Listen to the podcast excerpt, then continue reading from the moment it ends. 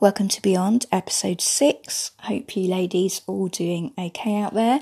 Hope you've got a little bit of sunshine that you're enjoying. Um, it's a little bit dank here today. It's a little bit miserable, but um, but it's nice. It's still kind of nice and pleasant and makes me think of autumn coming and Christmas, and I get far too excited about those things.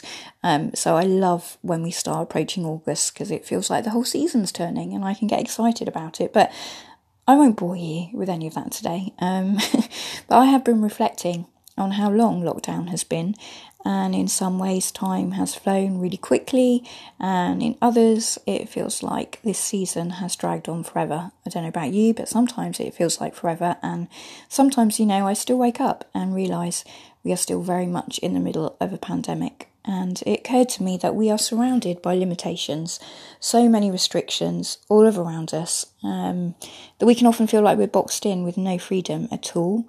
And then there are, of course, the government guidelines that we need to stick to.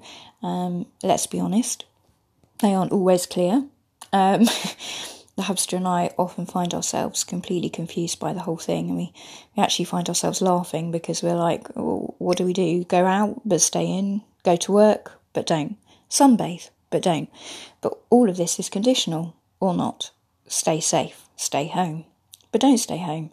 Go out, but don't. Stay alert on public transport, but only in phase three. I mean, really, how? anyway, I, am not here to go off on a political one, but it's, it can be a little bit confusing, and it feels like we are surrounded by limitations, and we are that we have no control over. But I also realised there are limitations that we can sometimes put on ourselves. And today's title is Going Beyond means lifting the lid off limitations. In the story of the land of far beyond, I think limitation is weaved throughout all of the characters' lives at some point or another. It's interesting that the limitations they feel are clearly how they're viewing not only themselves, but what is in front of them.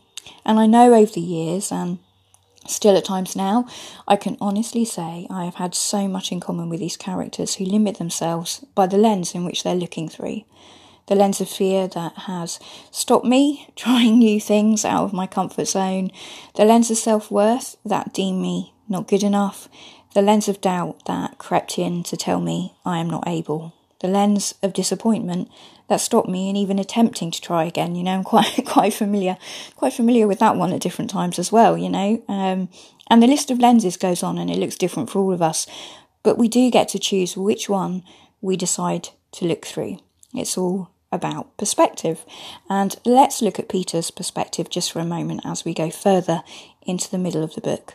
For the first time, the travellers saw the view over the other side of the hill towards the west, their eyes, it says, strained to a gleaming country far beyond, a country whose great towers glittered in the sun, a land that seemed magical and enchanted, full of mystery and beauty.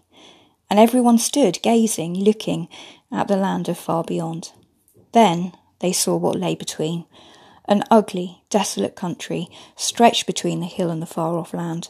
Hills reared up their heads, marshes lay wreathed in mists, swift rivers raced along, and rocky stretches were spread for miles. So that is the country we must cross, said Peter. I don't like it. It will be hard. It is always hard to win anything that is worthwhile, said the guide. And Peter looks through the lens, and suddenly it doesn't look like it did to begin with. It it doesn't look like this magical place full of mystery and beauty. It's hard and the challenge is huge. It's a choice right there that Peter needs to make that it's not an easy one. This is going to really require him to dig deep.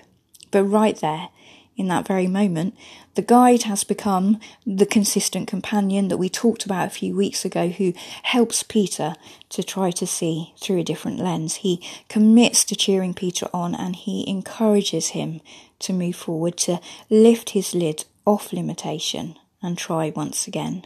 And I often find myself, you know, asking the hubster to undo lids for me. You know, I can't lift them off myself. I, I just don't have the strength that he has. And it can be the same for all of us. There may be times when you need someone to help you lift the lid. And as it shows in the picture that I put on here to illustrate, as you lift the lid, the butterflies fly out and they find freedom. And I really love that picture.